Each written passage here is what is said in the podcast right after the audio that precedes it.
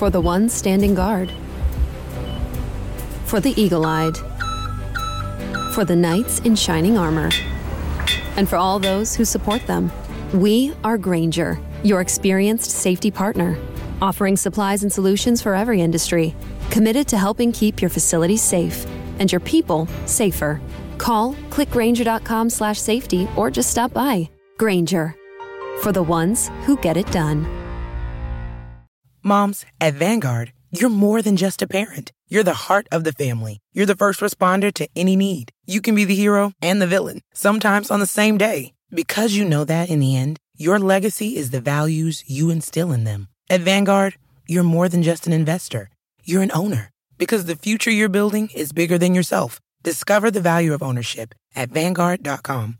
Fund shareholders own the funds that own Vanguard. Vanguard Marketing Corporation, distributor. Today on the CzabeCast, the MJ documentary hit a winner's high note on Sunday with Jordan saying, Hey, if I look like a jerk, it's only because you've never won anything. Andy Pollin joins me to share notes on that, plus talk about the Skins' distinctly non prime time schedule. All that plus Chinese IKEA or porn set. You make the call. Your daily Kickstarter of Uncensored Me is locked and loaded, so buckle up and let's go! Here we go!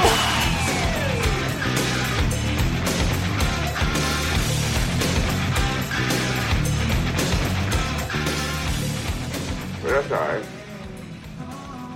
Let's see if all that trash talking starts when it's zero zero instead of five, six point lead.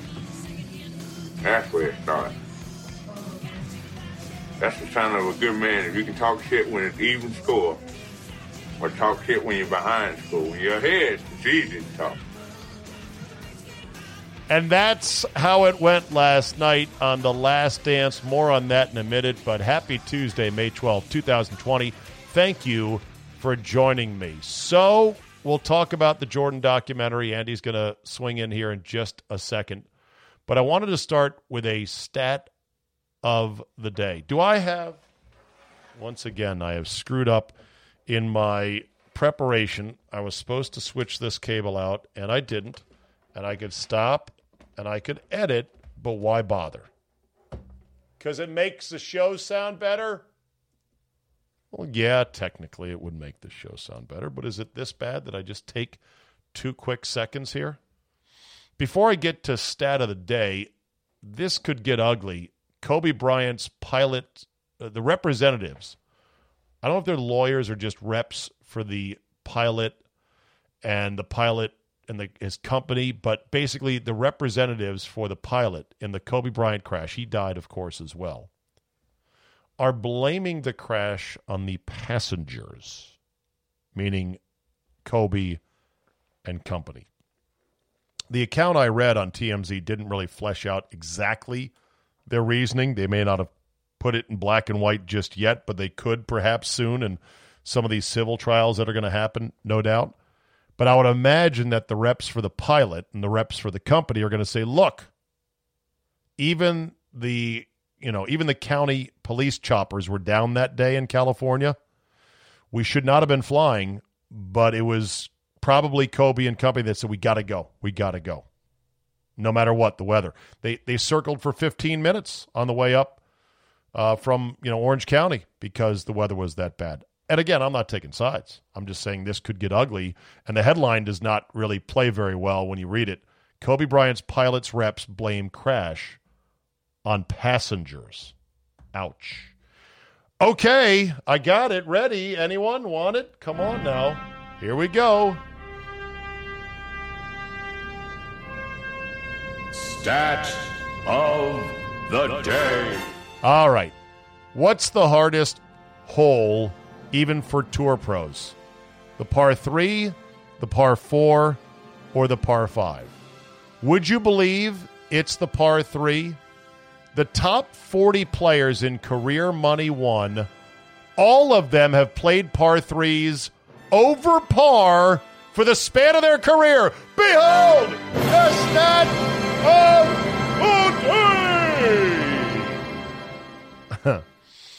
Uh, this is from Lou Stagner, Golf Stat Pro. That's at Lou S T A G N E R.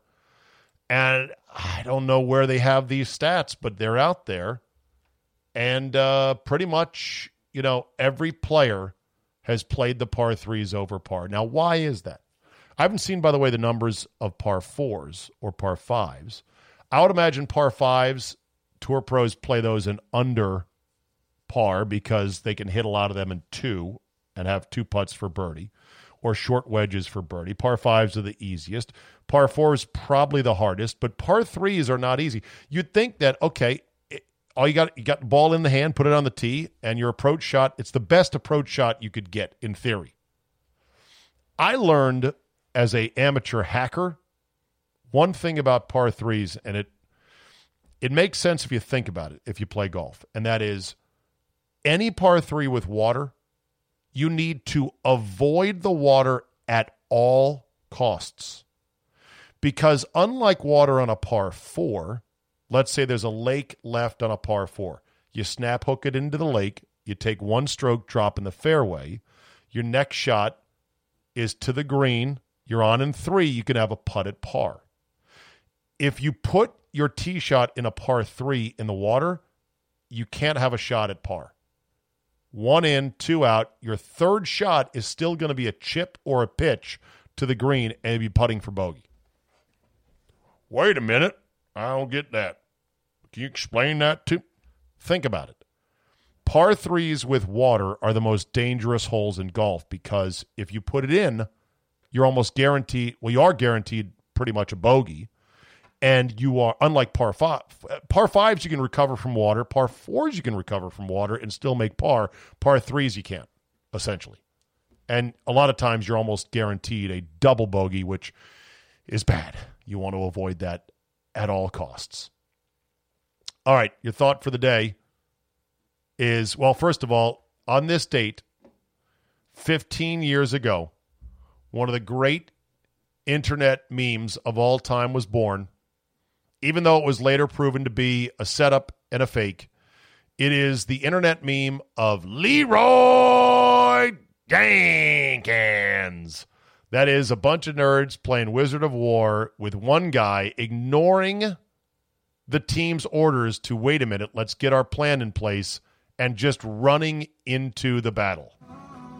Let's see if all that trash talking starts when it's zero oh, zero. Hold on a second five, six point lead. All right, that's enough of you, Jordan Certain. Let me turn that off. Okay, here we go. Come on now, Leeroy Jenkins. I know you're in there. It's just who was Leeroy Jenkins? That's one thing I don't know. But level. Yeah. Uh, it's oh come a lot on. better than we usually do. Uh, All right, thumbs up. ready, guys? Let's or- do this. Leeroy Jenkins. Jenkins. Oh my god, he just ran in. Save him! Oh gee, stick to the plane! Oh Jesus, let's go, let's go. Let's go, let's go. Stick to the plane, Jeff. Stick to the plane. Oh gee, oh fuck. Get in my intervention. Hurry up. Shout. Saying I can't oh. cast. I can't move. Am I lagging, guys? I can't move. What the, what the hell? I can't hear you. Oh my god. Oh, just keep saying cast. More responding. I don't think you can cast with that shit. Oh my god. Shout. They're just getting slaughtered. Get off! Get off! Come on, stay on. Oh my god. God damn it, Leeroy. God damn it. Leeroy, Leeroy, you moron. Leeroy. Geomove. This, this is ridiculous. Don't mass. I'm down, forking down. God damn it. This is down. I killed before I could move out of this. God. Oh, See, Spiffy, res us. Why do you do this shit, Leeroy? I'm trying. Not my fault. Who's soul stoned? That's not my We do have a soul stone out, don't we? Anthony, do you have soul? Warlock. Oh my god, the graphics are so shitty. So look at this. Great job. Great Jake. They're all Leeroy, dead. you were just stupid as hell. Oh man. At least I have chicken. At least I have chicken. Happy birthday, Leeroy Jenkins meme on the internet. Now, your thought for the day. You have a choice today. You can complain about things you can't control, or you can control what you can and let go of what you can't. Focus on your problems or focus on getting better. You can look for an excuse or you can look within and find your best. I like that. That's your thought of the day. What is this going to be some stupid ass self help podcast now? No, no, but I'm just saying it's a thought. I liked it when I saw it. Leeroy Jenkins.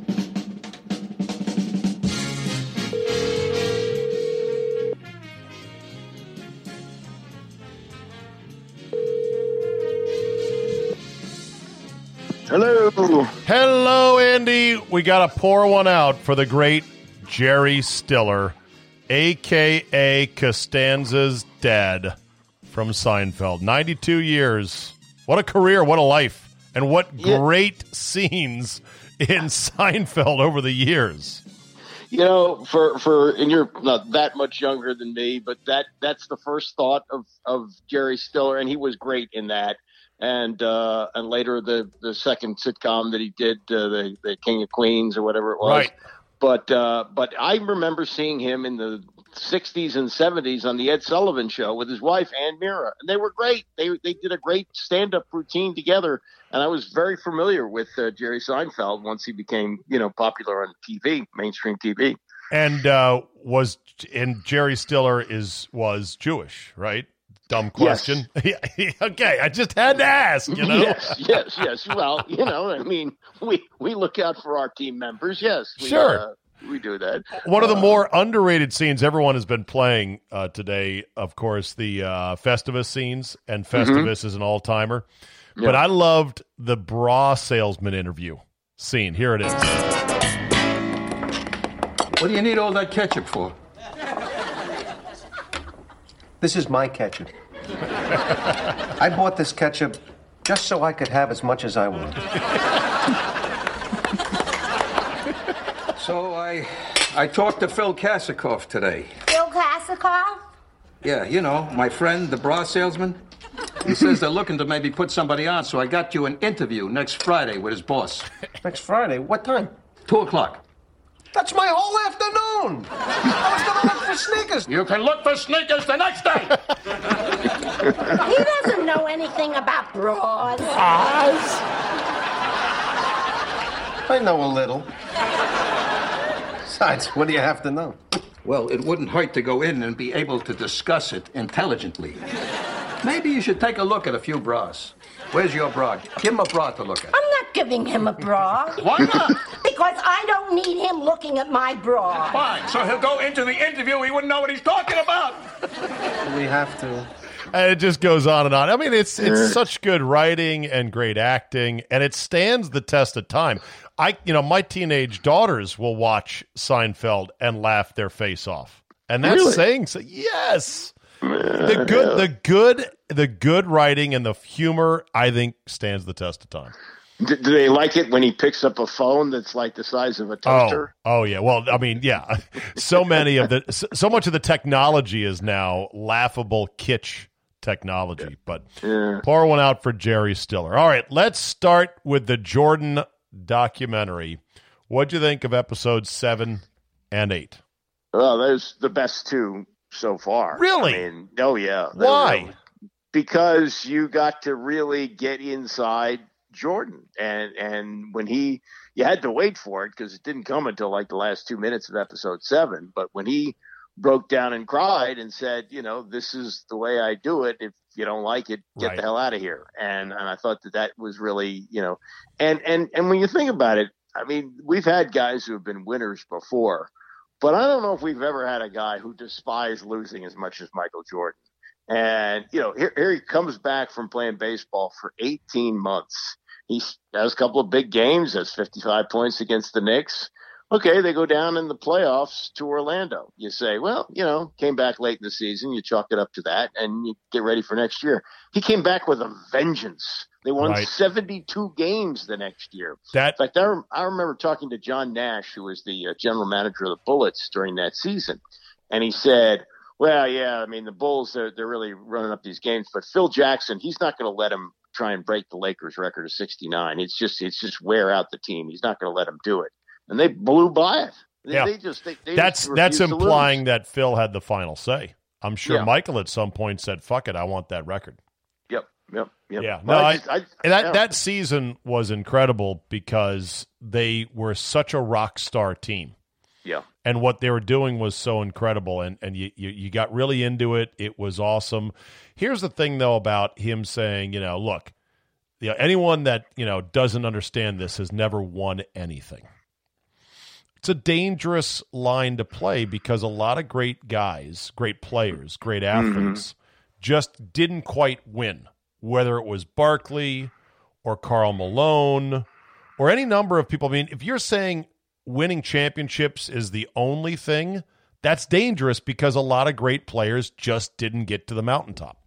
Yeah, well, that's what uh, was the thing with Wilt was that uh, he won, I guess, two of them, but he was constantly losing to Bill Russell's Celtics. The Right. Celtics were a better team. Yeah. Wilt was a great player, but Boston had the better team, and had he played in a different era, it might have been uh, a little bit different. But but you know the the Jordan doing the three three the two three peats, just the, the the symmetry of that. That's And yeah, and he- six and zero, six and oh Yeah. in the finals, and you can say stuff like that because he's the ultimate winner. He never lost on the biggest stage in the biggest moment, and as the saying goes, the winners write the history books, and therefore he can justify being an asshole. Now, had he been one in five, we might be saying, you know, he could have won a few more if he wasn't such an asshole. yeah, right. You know what I mean? Yeah, yeah. The winning the winning drives the narrative. I, it doesn't make me like him any less. I don't think anything he did was that cruel. So he got in a scrap with Steve Kerr and he punched him in the face. Big deal. So he told Horace Grant you can't eat. Big deal. You know, he Yeah. called Stacey King Burger King because he was fat. Big deal. He's an alpha personality in an alpha sport. So either deal with it or go home and cry to mommy. Yeah, and it's professional basketball. And if you didn't like playing in that Mhm. situation, you could get out of it. And you know, I think you know people talk about Bill Walsh and all the winning he did. People who played for him said it was tough. It, it's not fun. You know, it's it's hard. And eventually, you look back and say, "Wow, wasn't it great to win?" But while you're doing it, it's a tough process. Yeah. Some are saying that's why Gronk came out of retirement. He didn't retire from football, he retired from Belichick. Right. Right. And so now yeah. he's like, oh, this this could be fun. I could go do this, play for a coach that's, you know, win win or lose, either way we booze, you know. Let's go, Bruce Arians. So um, the Pippen thing was interesting because he said he wouldn't do it any differently about refusing to go in the game when they called up a final shot for Toni Kukoc in a big playoff game. Do you think Pippen should have at least this many years later said, you know what? I didn't handle it well and I sort of regret it. Yeah, that was the most bizarre thing in that. I mean, he it's forgotten because Kukoc made the shot, but you know, if if he had had not, you know, that'll be that would have hung with Pippen much longer. And it just it's just odd. I mean, why why would you say that now? All these years later, you know, why would you say I do the same thing over and over again? Do you why get- would you do that? Do you get the feeling that them and Kukoc are still not cool with each other? The Bulls Um, and coach. I just it, and Kukoc seems a little bit bitter himself. Like he had no chance when he came in because Jerry Krause loved him so much. It sort of poisoned the relationship. I mean, Kukoc was right. He said, "Look, I hit a lot of game-winning shots. I was a good Yeah. shooter. I'm six nine, lefty, can get the shot up when you need it most without having to worry about setting a lot of screens. I mean, it, it really is the antithesis of sports and being a team guy to say, "Oh, I'm not getting the ball. Fuck you. I'm going to sit down."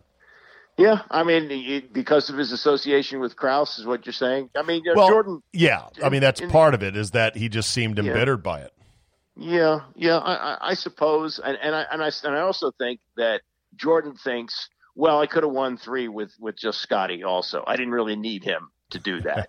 You know, like like that was Jerry's guy. We took him along. It's Yeah. okay. But Right. but me and Scottie, that that that's what we you know because he won the other three with Pippen also. On the baseball front, some people are saying they find it impressive that he hit 200 in double A ball with basically no experience or training. What do you think? You know, I've I've I've spent a little time around minor league baseball, and I've you know know enough people that have tried to play baseball. I I think it is impressive. He's he's obviously a great athlete. You know that Sure. stealing 30 bases. Uh, Terry Francona said he drove in 50 runs. There's not a lot of guys driving 50 runs. The the what but but also what Francona said was it takes 1500 at bats. So he's playing his first year of minor league baseball at 31. So he would have gotten to the major leagues theoretically at 33 or 34 that's kind of late to be starting a career. And would he have been satisfied to be a guy who's like, a, you know, a two day a week player and and hits 225 for a season, pinch runs some? You know, I mean, after a while, that might have gotten old for him. Yeah, I just don't know. I mean, on the one hand, it's hard to hit any baseball by a professional, even at the single A level. Mm-hmm.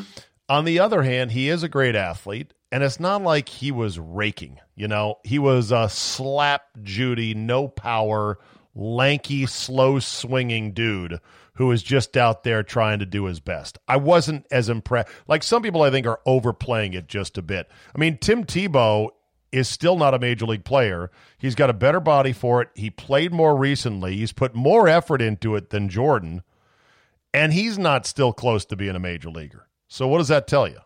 Yeah, well, that that's true. Uh, and and the ones that have done it, like Bo Jackson and Danny Ainge, both played baseball all the way through, and they got to the major league. Same with Deion Sanders. You know, he didn't play spring football at Florida State. But I think that that the guy doesn't play any baseball from the time he's 17 years old until he's 31, and still is competitive. Yeah. You know, still it's it, it's it, it, he he is a freakish athlete. Now, baseball is a little different because athleticism is only a part of the game. There's a, more of a skill to it. Right. But I I just think that that what he did was was still incredible. And the other thing was how many guys can go from being the guy in one sport to being one of the guys in another. And Right. he seemed to, to really like that. He seemed to, to like the fact that he Yeah. wasn't a star there. Do you believe in the conspiracy theories about gambling and a mandated suspension is the reason you went to baseball? No, Because Do you? Because of I'm what, o- I'm always open to a good conspiracy. You know me. of me. course you Andy. are. Of course you are. But but but I, I, I do agree. Who's the uh, one of the one of the talking heads there said that uh, David Stern, the ultimate capitalist, has a league where the biggest superstar is He- Michael Jordan, and you're going to take him out, you know, for 18 months. Yeah, he he wouldn't chase him out. I, I I tend to agree on that, but I do think the gambling was more out of control, had more worrisome tentacles than perhaps we'll ever know. Yeah, I think they were, and they were worried about the connections with Slim Bouler and his his uh, mob ties and uh, and all that. I, I- I think that that was that was a factor, but I don't think that there was this secret mandated suspension. I think by now something would have gotten out. That you're talking 22 years ago. Yeah. Uh, then lastly, uh, what else about the Jordan documentary that you thought about, liked, didn't like, as we are now at the finish line? Two more episodes to go, and we're done. It's it's still a little bit you know disturbing to go back and forth. I I, I sometimes don't. Come know where I on! you know, yeah. What, what was it hard for you to follow? They put a, t- a timeline right on the screen, Andy. I understand, but like here we are. Well, where, how did we get here? Well, things are tied. Things are tied together. You know, Yeah. the first three peat provides echoes for the second three peat, and and vice versa. You know, you know, what's been really interesting to me is that we're talking about something that is history. It's something that took place uh, in some cases up to 40 years ago when they go back to his high school. We now have post game shows for all these documentaries where people talk about something that happened in the documentary as if it was a game that just occurred. And it's it's it's strange. I, I can't compare it to anything else I've ever seen. Yeah, We'll, well, we'll you know have that. because hopefully never again in our lives we'll be in a in a uh, pandemic like this without sports for as yeah, many days as we've been. Yeah, that's true. And then and then uh, in in all these post games, the people that he's attacked come out and talk to Scott Van Pelt after know, the show. I know. it's like one big reality show. Yeah. All right, uh, did we didn't talk since the Redskins schedule came out, did we? No, he did not. I got him at seven and nine, I think, something like that. I got six, six and Six. ten, Okay. six and ten. That's And and what do you make? No prime time games for the first time since 1982. Yeah, I mean that that's uh and I thought that that was a requirement. I guess the uh the Thursday Thanksgiving game- thanks the Thanksgiving game ticks us. That takes care of our duties. The only other team with a smaller national footprint, the Detroit Lions. Hmm. See, I, I had always thought too that the Redskins had done well nationally. Now I know the local ratings have dropped quite a bit, but I thought the national TV ratings were still pretty good, and that's where they were putting them on. Obviously, that's not the case anymore. I mean, they, you know, certainly you're going to put Tom Brady on. Tom Brady is in is in a prime spot, Huh. not just not just the five night games, but Right. the uh, there's four more national games, nine times during the season. That's a lot of Tom Brady. They better hope he doesn't break. Because Yeah. then, 'cause then you've over ordered Tampa Bay. Not that they'll be terrible, but still, it, the attraction is absolutely Brady. Um, what do you make? So with the Redskins, is this Andy rock bottom?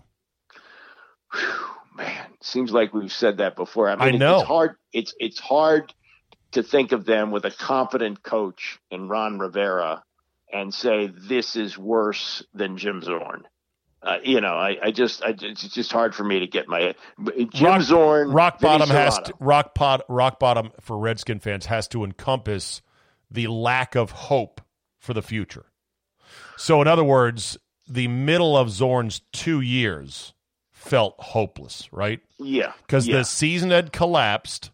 The players were rebelling, led by Clinton, and we Mm-hmm. knew this guy was a fucking dipshit, right? yeah, yeah, oh yeah, no, totally incompetent, to, to, totally in over his head, no question. Right. All right. What about the final? What about the unraveling of the Shanahan era? Yeah, I felt that. I felt that at the end of that three and thirteen season because at that point you go, okay, he learned his lesson about Zorn. He hired a competent guy who had two Super Bowls, and he blew through that too. And Right. so now, who are you going to attract? And okay, Jay Gruden, fine, but you know it's it's the, not the right Gruden. So yeah, I, I, I felt I felt at the end of that season, where where where are they? Yeah. Where's the hope? I mean, the, and, and- oh, and the and the shiny new Robert Griffin III had been crashed too. So Yeah, y- y- wrecked. You, know, yeah, you had, you had, you had the that was of bad. That was a really bad winter, to be sure. And then it begat, you know, old Jay Gruden. Hey, hey guys, I'm Jay Gruden. I'm not the other Gruden. What a Yeah. dipwad he was. Um, what do you make of the ESPN Monday Night Football booth wipeout? Tessitore back to college, Booger back to the studio. Looks like they're going to go with some combination of Louis Riddick, Dan Orlovsky, and maybe Steve Levy, or as I like to call it, generic house salad.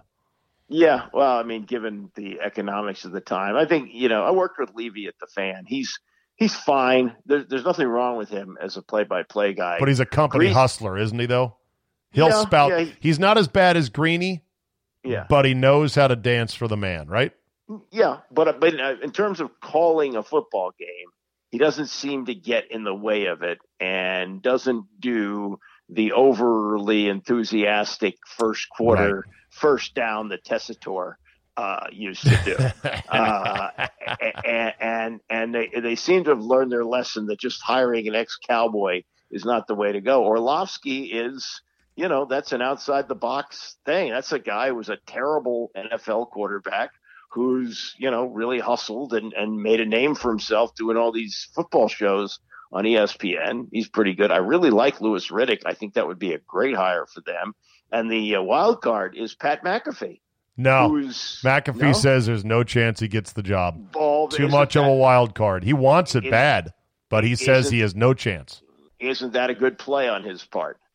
Is it, To say I got no chance? He's challenging ESPN, and ESPN says, "No, no, no, we we like him." Oh wow, look, well, I guess they're going to let me be me because he's he's kind of you know he's, he had some odd stuff. Didn't he get uh, swim in the fountains or something in, in when he was playing for the Colts? And, uh, I believe he did. He got caught swimming in the fountains at night. yeah, I mean, so so they you know they they've been searching for that Howard Cosell thing for so long. Dennis Miller, Tony Kornheiser, um, and so McAfee might be that guy. I don't know. If you're Tess and you and I are in the biz, we understand how hard it is to get a big break. This was the break of a lifetime for him. Yep. And now it's flamed out in two years. Do Right. you feel any empathy for a guy like that thinking, how would I feel in his shoes if I had the shot of a lifetime and it lasted two years? He's still in a great job calling college games for the worldwide leader, but this was it and it's gone. Yeah, yeah. I mean, you know that that happened, but th- it's happened to to a lot of guys there, and and it's what you do next. You know, Boomer Esiason carved out a very good career after he got booted after two years Monday Night Football. Couldn't get along with Al Michaels. Boomer was So- on Monday Night Football TV. Yeah, yeah. I forgot that. Yeah, yeah. And uh, he, Al didn't like him, and uh, you think, oh, okay, that was his big shot, and that's the end of him. And he's pretty big deal. He's got uh, you know the CBS stuff and got a radio show Yeah. and, and all the other things that he does. So uh, you know, I think I think Tessitore is better suited for what he was doing, boxing and college football. That's sort of what he is. He really wasn't wasn't that. I, I thought Sean McDonough was was going to do okay. Apparently, he and Gruden couldn't get along. Oh, yeah, they didn't get along, and uh, it was a very, it was a very dark, critical broadcast at times. But that's you know, I like McDonough, but he was a dark cup of coffee. Yeah, Tess, was, yeah. Tess was you know a sweet cappuccino and overly cheesy. I mean, Ball is out! Ball is out! Wow! Yeah. Can you believe this? Scoop and score Rams! Now that's a supercut of calls, so it's not one single call. I just want to be fair about that. I would always play that uh, for Scott Lynn, who could not stand Tessitore. Yeah. I was always Tess neutral. I didn't mind him punching up the big moments, and I thought he was a cleaner call of a game than Al Michaels, but it was too much for too many people. Just okay, too but but look at look at what he had to deal with. The first year, he's got this stiff of a former tight end who had nothing to say. I know. Witten, who's in the booth, and, and there were reports that the reason they put Booger McFarland on that ridiculous cart down on the field is Yeah. Witten had it in his contract Yes. that he was to be the only analyst in the booth. Yes. Uh, I mean, come on. So so you you you've really saddled him with a dead horse there, and, and then and, know. and then they go they go well. Thank God he went back to football because he really sucked. And they just put Booger in the booth, and it's like, eh, you know, Boog and Tess. Yeah. Yeah. All right, last question. What'd you make of Norman Chad's column in the Washington Post saying, We don't need more sports right now, we need less? Yeah, that, well, that sometimes the headline is not written by the writer, But that's in the story. Yeah, it, it it is, and I really, you know, I, I, Norman Chad peaked for me 30 years ago when he was in the National. He uh, he did a, a couple of columns a week, and they were funny and mostly about television. And ever since then, he just sort of hasn't found his footing. And I've, I've sort of ignored this column. I know he writes it once a week, and it's you know got a few jokes in there, but I never really read it. This one's gotten attention because there's nothing going on, and people go, "Oh, what do you mean less sports? We don't have any sports. How can we get less than zero, basically? yeah, and so so more people are going, and then you read it and you go, well, I'm really not sure what point you're making. You want to have more time for dinner with your family. Well, you can do that while sports are going on. It's not prevented. You can read a book when sports are going on. It's not a bad thing if we have them. You can use them however you want. So, Which of the th- which of the three non NFL sports will play this summer? NBA, NHL, MLB, or none, all, or some combination? Go. Uh, I think that baseball for sure. That's that's going to happen. Uh, I don't think hockey's going to happen, and I don't think basketball's going to happen. Okay, interesting. All right. Well, Andy, good to talk as always. We'll chat next week, brother. Czabe, have a good week. All right, take care. See you. Bye.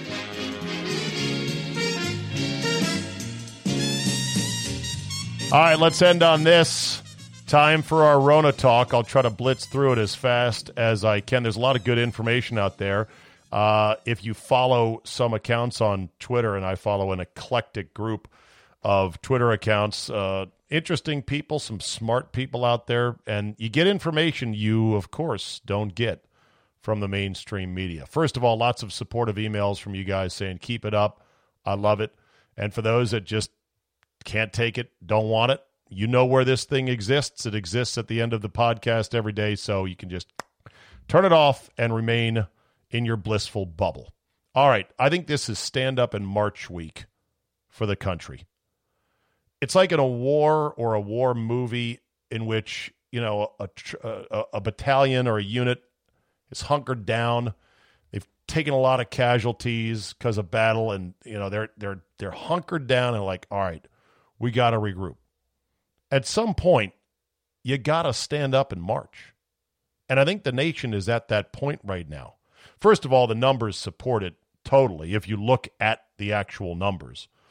But it's a case where you're seeing stories left and right, and you're like, wow, this is going to be maybe the most interesting week of the entire pandemic because Elon Musk over the weekend said, I'm moving my plant out of, t- out of California that's it. I've had it. He sues Alameda County.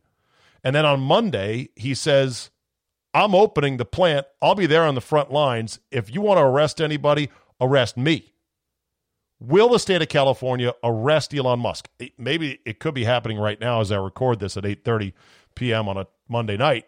But that is a huge bold move by a billionaire with a major company in California. Also, smaller companies left and right, smaller businesses are finally saying, that's it. I'm just going to go ahead and violate the orders because what have I got to lose? I'll go out of business if I have to stay closed any longer. So it's sort of a lose either way. You got two different counties in Pennsylvania that have already said to the governor, Tom Wolf, that's it. We're going. And the governor has responded with a scathing multi tweet string that says, we will cut off your funding. We, I will not let you jeopardize the health of everyone else in the Keystone State. In Wisconsin, Governor Evers, in a last ditch move maybe to ease things and head off what could be an unfavorable court ruling in the Supreme Court, has allowed small businesses five people at a time in the store. That's it. Five. B- based on what? What science is that exactly? And people have pointed out uh, that's not going to do businesses any good. And apparently, it only applies to those that sell goods. It's not for, say, barbershops or hair salons because they sell a service. Why? Who the fuck knows? But he did open drive ins. So you got that going for you, Wisconsin, which how many are even left? Why were they closed? How could a drive in be fucking closed? What I don't get is this the Democrats have got to win, I think, two of the three states to win the election Pennsylvania, Michigan, Wisconsin.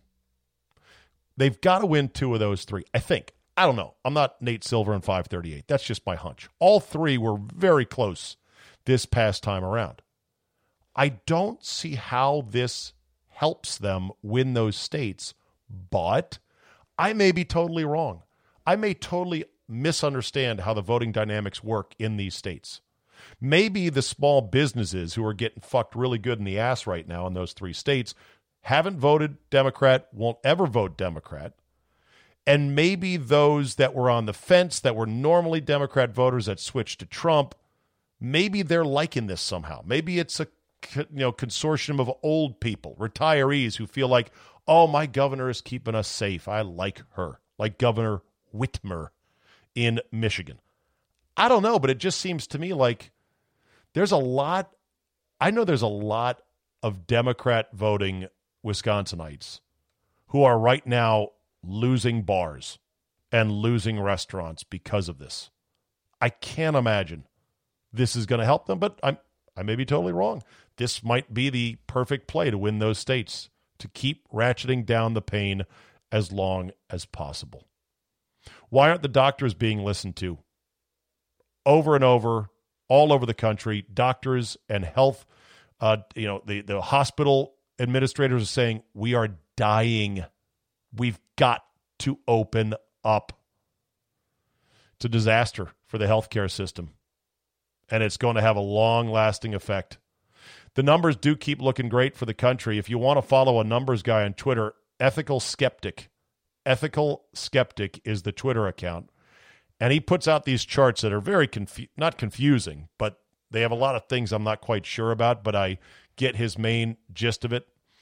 Basically, the testing in America is the highest it's ever been in raw numbers since this started. The percent of tests that come back positive are almost at an all-time low. For example, in on May 11th, there was only 17,000 positive tests out of like 430,000. That's a 4.5% rate. On April 11th, a month ago, it was 138,000 positive tests. That's 21.6. Oh, no, I'm sorry. We only did 138,000 tests a month ago. That has probably tripled since. And the percent positive has gone from 21.6 down to 4.5. I mean, that's those are great numbers. Some states, like Rhode Island, are apparently no longer reporting their testing, meaning number of tests and percent of positives, or percent, yeah, percentage of positives. They're just reporting positive cases. Now, why would a state start hiding data? Hmm. Oh, yeah, Wisconsin is now begging people to get tested. Free test. Come on by. No symptoms needed. Come on by. Wonder why they're doing that. So many people are like, yeah, no, fuck that. if I don't feel sick, I'm not going to get tested. Why would I? Antibody testing in Ohio says that it's been here since January. They found out uh, a couple of tests, uh, I believe, uh, you know, uh, what do you call it? Uh, mortuary, mor- mortuary tests? Why can't I think of this? God, my brain is going. It's terrible autopsies. Autopsies have revealed that there have been cases in Ohio since January. A pathologist in the UK says the most common symptom of COVID 19, the most common symptom, is nothing. In other words, asymptomatic, nothing at all. Most common symptom. On the sports front, Dennis Dodd, who I love personally and I've talked to on my show a million times, he just seemingly is caught in this web of hysteria and paranoia. On my show one time, about a week or so ago, he said, Oh, this madness that the Georgia governor is engaging in. And I was like, okay, he's one of those guys. Well, as we know, Georgia's numbers continue to fall. There's been no spike. And of course, guys like Dodd are not going to come out and admit they were wrong. Dennis Dodd tweeted out current estimate that there's a college football season 35%. 35%. That he's wrong. Good news is I, I still like Dennis, but he's been wrong and he'll be wrong on this. I put the chances of a college football season damn near 99% because they can't afford not to just like the colleges cannot afford not to have students on campus. The reckoning will come and they will realize we we've got to somehow understand we're living with this thing for the next couple of years and we're going to manage around it. We're, we can not stay shut down. Financially, we can't afford it. Oh, yeah, Dodd also snitched apparently on a seven on seven workout that had about 50 football players in Kansas. The replies to that were just just scathing. I, oh, a bunch of teenagers were playing football in Kansas. Somebody tweeted the first law of Karen dynamics is that Karen can be transformed from one form to another, but can neither be created nor destroyed. I do I love that. It's true. If you have the mindset of a Karen, it, it's going to exist and manifest itself in one way, shape, or form. It never goes away. It stays somewhere. It just moves into different forms. The UK has approved the Premier League to return June 1 behind closed doors, but some problems still exist. The lower tier clubs that don't make as much money aren't as keen on it. And also, there is an issue with fans about neutral sites. They're worried about fans showing up outside the stadiums. So they'll have to work through that. Peter King had a big quote exclusive interview with Dr. Fauci. And I'm like, exclusive? This guy has been everywhere all the time. Fauci said a lot of things about football and what might happen and how often you have to test. And oh my God, what if Patrick Mahomes tests positive? He's going to have to quarantine for 14 days. And he said if multiple guys get sick, they're going to have to shut it down. And Peter King was wringing his hands. What have I said, people? What have I said, leagues? Fauci is not your friend. He's also not your commissioner. You don't have to do anything, he says. You can manage positive tests in a way that you see fit. You don't have to do what he says. Plus, Fauci's been wrong as well. He's the guy that said, don't wear masks, they're stupid. Kevin Streelman on the PGA Tour says the tour has chartered planes to help get players from one event to another when they start up again to keep their bubble tight. Interesting. It might just work.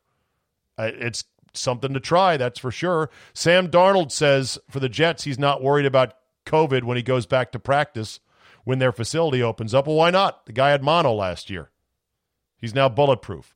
Sean Doolittle of the Nats is very concerned about safety and health of not just the players but everyone involved and had a long thread about it which I started started to read and then I see him with links to articles and he's explaining this is a novel coronavirus.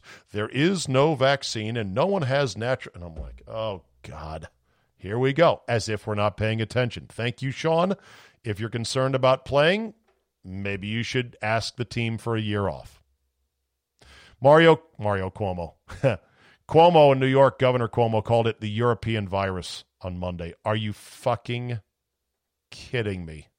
The European virus. Whatever.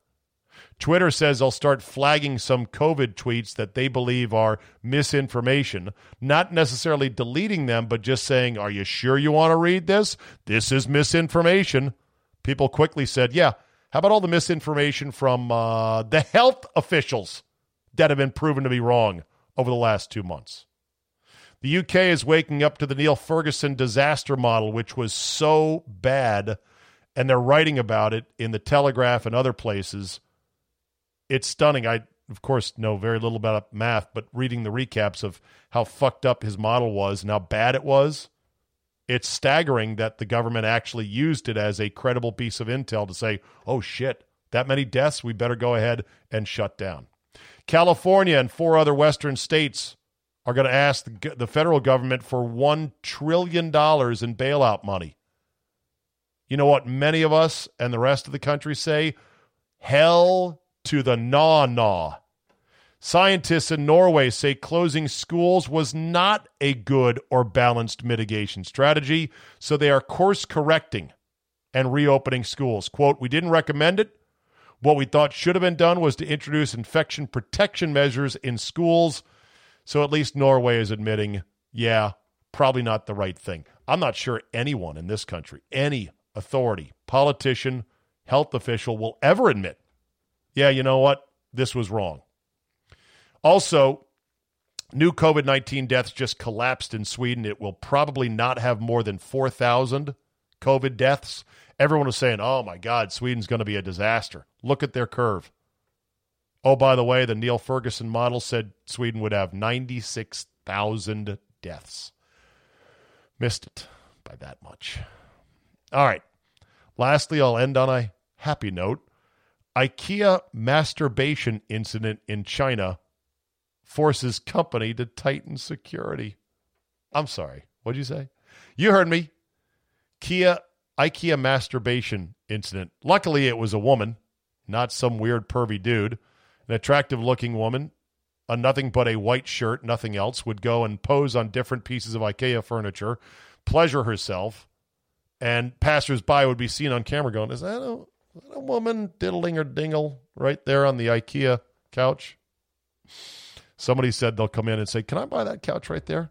Oh, sure, we have that model in the back. We'll go ahead and bring it out. But no, no, no. No, I don't want one from the storeroom. I want that one right there. You disgusting pervert.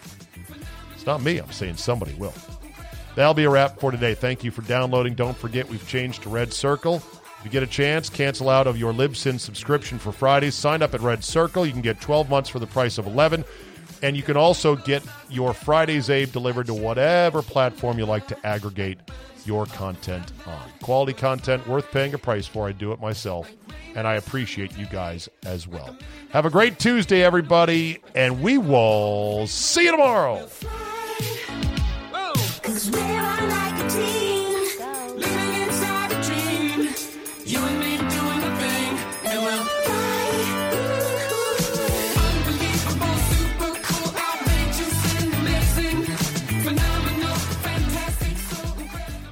Hello, this is Discover, and we take customer service very seriously. We know that if you have a question or concern about your credit card, that's a serious matter, and you need to talk to a real person about it. So we offer around the clock access to seriously talented representatives in the USA.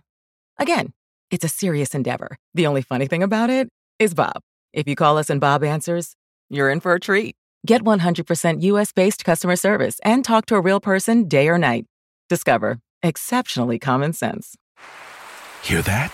Is that America cheering or a sausage patty sizzling to perfection?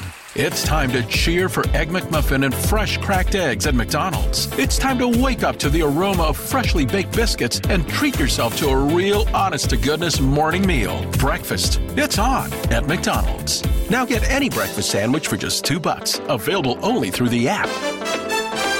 Mobile order and pay available at participating McDonald's. McD app download and registration required.